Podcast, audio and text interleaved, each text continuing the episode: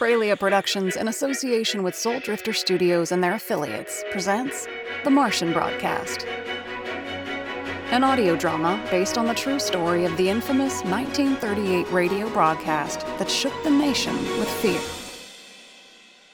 Previously on The Martian Broadcast, my boss is none other than Orson Welles. Every week I fight for a better show than the last. If his ego takes up any more space, they're going to start charging him rent. What is CBS interested in this time? With Halloween around the corner, maybe goblins and ghouls. I have it, John. A Halloween show. It's about aliens. So you pitch a half baked idea and expect us to follow through? What's that book called?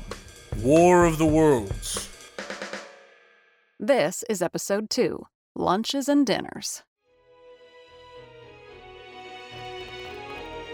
That's the ticket. We'll just make it now. It's your fault. We're losing altitude. Hang on, Passepartout. Well done, sir. It's your fault. We're losing altitude. Hang on, Passepartout.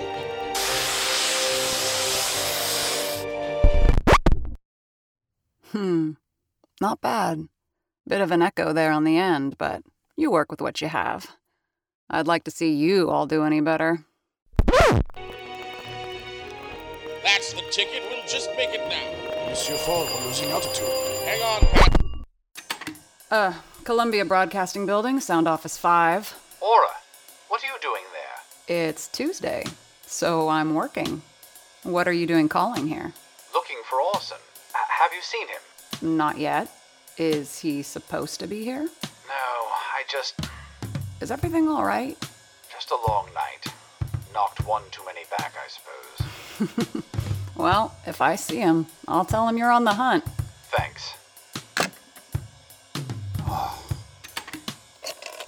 Operator, Mercury Theatre, please. Thank you.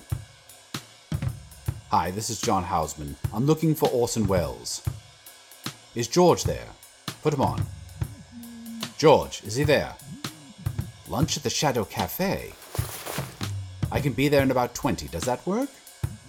Perfect. Make sure Wells doesn't leave.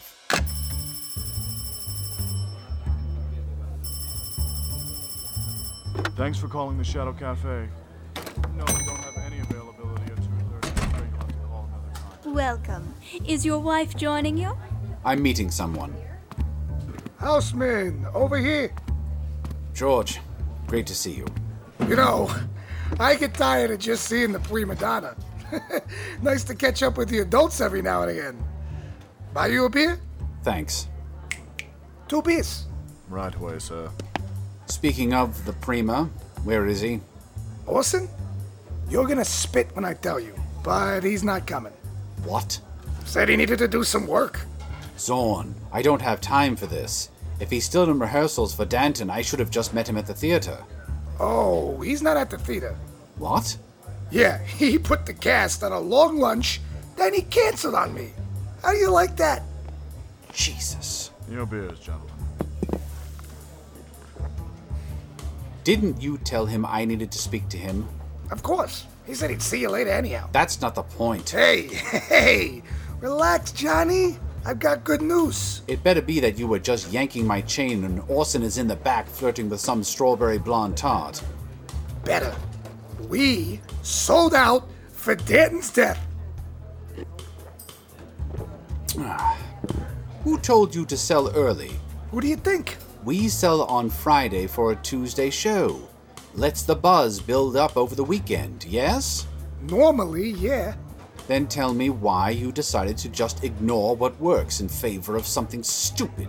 I just told you it's sold out. How is that a bad thing? Because Danton's death isn't ready, Says who? says me. And what about Wells? What about him? He would tell you he was standing on Everest when he's sinking in quicksand. Speaking of Can I get another one? Of course. Everest, adventure, powerful stuff, right? Says who? Says me and my nephew. What does your nephew have to do with Everest? Not Everest, adventure. He wrote a fantastic play that I think you and Orson should give a read. Oh, God. Lots of action? You know it. Pretty girls and flashy costumes to attract both men and women to the theater. In spades, Johnny. In spades. with a climax that will be talked about in the papers for weeks and be the Mercury Theatre's very own Anything Goes. Eh, well, Well, what? maybe not anything goes, but a pretty good play nonetheless. Pretty good. Pretty good. The Mercury Theatre doesn't do pretty good, George. We do fantastic, and sometimes we do perfect, but we don't do pretty good. I'll tell you what's pretty good. You did a pretty good job selling all those tickets. But, and really hear me when I say this, you are not to ever sell without my say so again. Excuse me, John, but it is my right as house manager. Right. Who told you that you had any rights? You entitled ass. Where do you get off? Going behind my back, lying to me. The only reason you still have a play to sell tickets for is because I haven't cancelled it. Yet. You wouldn't. I wouldn't. Like hell, I wouldn't. Even if Orson begged. If it wasn't good by my standards, I'd rip it down and make you dance on stage for the patrons you fooled by selling tickets early. John, but. And you may find yourself asking why I'm so worked up. And let me tell you why. You just wasted time, which is a valuable thing. You wasted the time of the operator when I called you to try and reach Orson, and you tricked me into this half assed pitch meeting. You wasted the time of the taxi driver who had to drive me down here at high speeds to try and reach you two, or one, I should say. You wasted the time of the hostess who had to greet me, and you wasted the time of the waiter who has brought me two beers now, and most importantly, you wasted my time. But before I go, I'll give you a portion of my time for free because it's an incredibly vital lesson for you to keep in mind the next time you think you can pull a stunt like this. Orson Welles and I are the Mercury Theatre. Don't forget who you are. Without you, there is no ticket. Without us, there is no show. Which one of us is more expendable?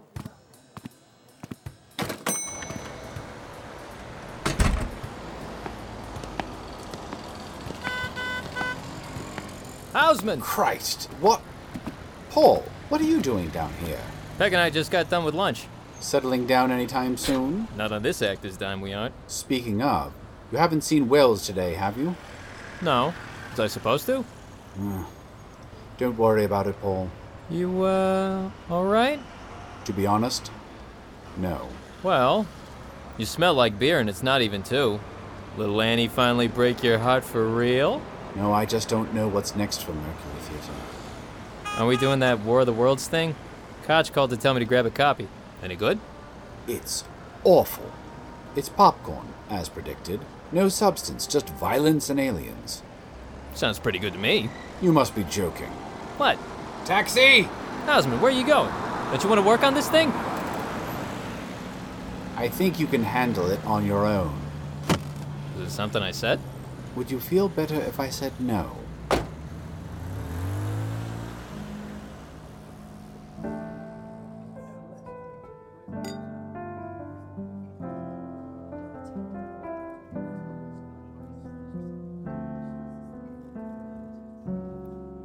Another, please.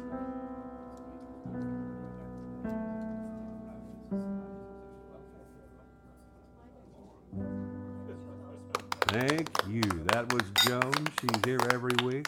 Thanks, Joni. Someone buy that girl a drink. And next, a nouveau French performance art titled I'm Trapped. Put your hands together for I'm Trapped. Must be a subtle performance. Whatever the kid wants. Can I get a scotch and soda? Nice job on the keys, Joni. Thanks. My mother taught me. Is that where you got your good looks too? No, but she did teach me a thing or two about taking things from strangers. Well, we don't have to be strange. John Hausman, producer. You say that like it's supposed to impress me. Where? Thanks for the drink, producer. They're not gonna be charmed so easily. Jesus Christ. much. Don't ruin the surprise. Orson, I've been looking for you all day. And you found me. What's so important? What's so important? We're captaining two sinking ships. No need for theatrics, Hausman. We're not on stage right now. We pre sold Danton. Excellent. I knew you'd be thrilled. If we didn't pre sell, we could keep delaying the inevitable, right? And what's the inevitable? We're all going to die, just a matter of where we do it. Bravo! Were you even listening to me or just watching the show? I can do both. Ah, I see an empty seat. With me, John. All right, we're going to go take a smoke, but when we get back, we'll be taking you way back to the yesteryear of Shakespeare. Oh, I can't keep up with you. Not when you're three drinks in. How long have you been here? We came here together once, when we first started the Mercury. You remember? No. I didn't either. Too much to drink. And yet, I found my way back here just three nights later, drawn to it through some invisible wire or magnet. It called to me, like a siren on the sea. You sure it wasn't just the performers? It was the performers. That's exactly it, Hausman. Look around us. They don't care about names, titles, or credits. It is all for the sake of performing here. These people aren't paid. This is a hobby, a love, a way of being. So why not spend all day here, instead of hobnobbing it around town with producers? You're having me tail. Just a hunch. I don't care about the hungry investors or proto producers that come scratching at my kitchen door. But when they can offer me something that I don't have, it would be rude to turn them down, no? Just say you like getting the free lunches or dinners. I like getting the free lunches and dinners. If only this room knew that the great Orson Welles was among them. They'd take your lunches and your dinners and leave you to starve. You are their enemy, you know. Don't project just because a pretty girl turned down your drink, She wasn't the first. nor the last. No one knows how to do this damned War of the Worlds, Orson. I know. I don't know either. What? Why do you think I've been giving you the slip all day? You're coming to me for answers? Well, I don't have them.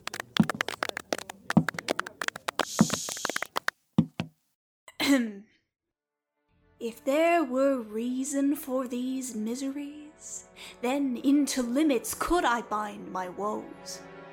When heaven doth weep, doth not the earth o'erflow?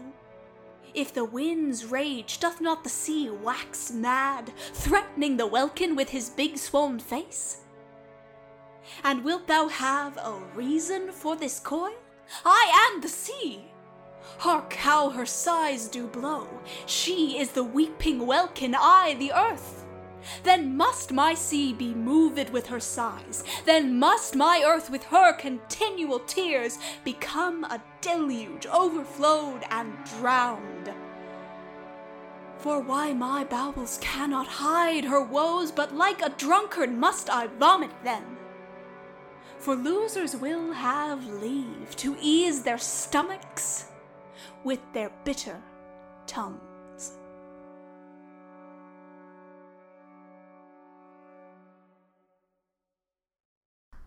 Bravo! Massively done. Maybe we should just give her a mic in the show. Maybe we should. Here, You didn't drink anything. I owe you a few drinks from giving you the runaround. Well, why don't you stay? And we can talk over some alternative ideas. No. Going to make me chase you again? Until tomorrow, John.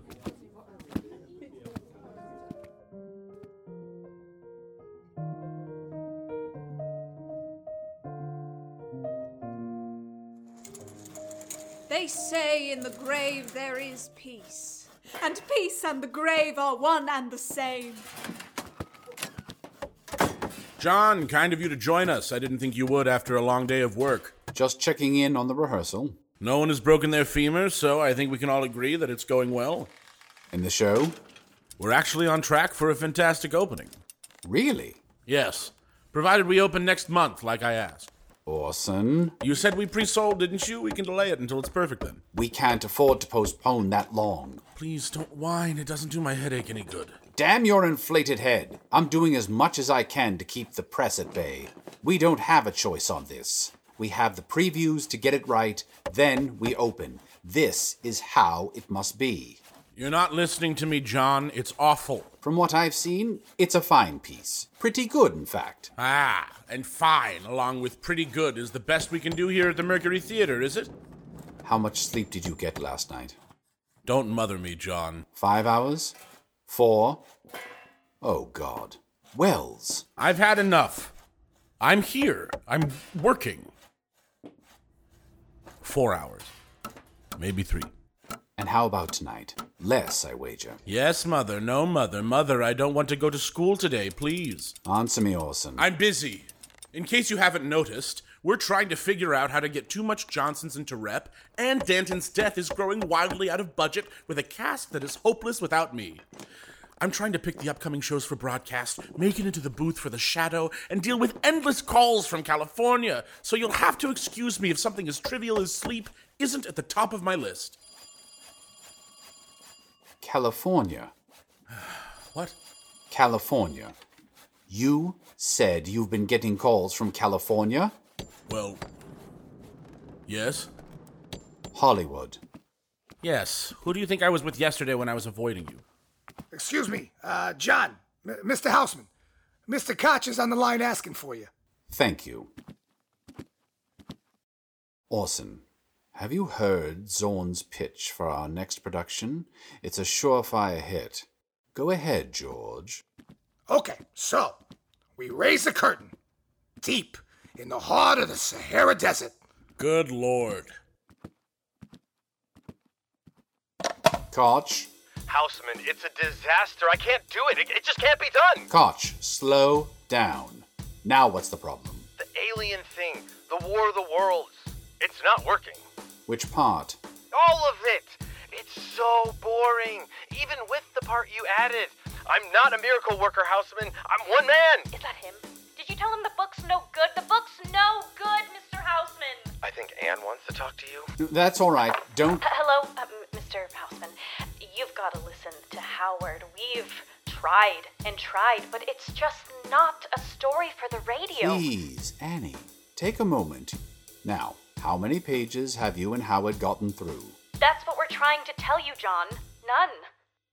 Put Koch on the line. One sec. Hello? No pages.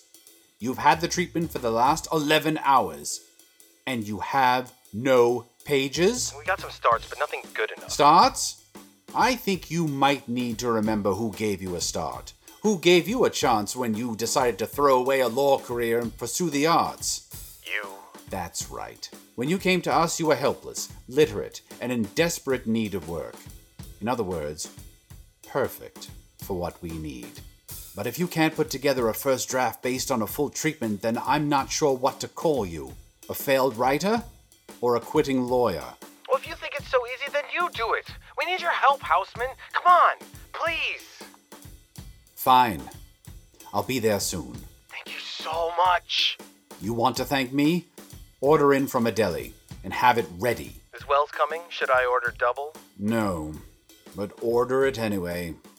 It's going to be a long night. Was that Hollywood? New York. John, I meant to tell you. If you meant to, you would have. I always forget that I work for the great Orson Welles. And I forget that I work for the great John Houseman. Come on, Johnny, old boy. We can't save these ships without a second captain. And here I am wondering where the first is. Not going anywhere. Did I hear you placing an order for a bite? Yes.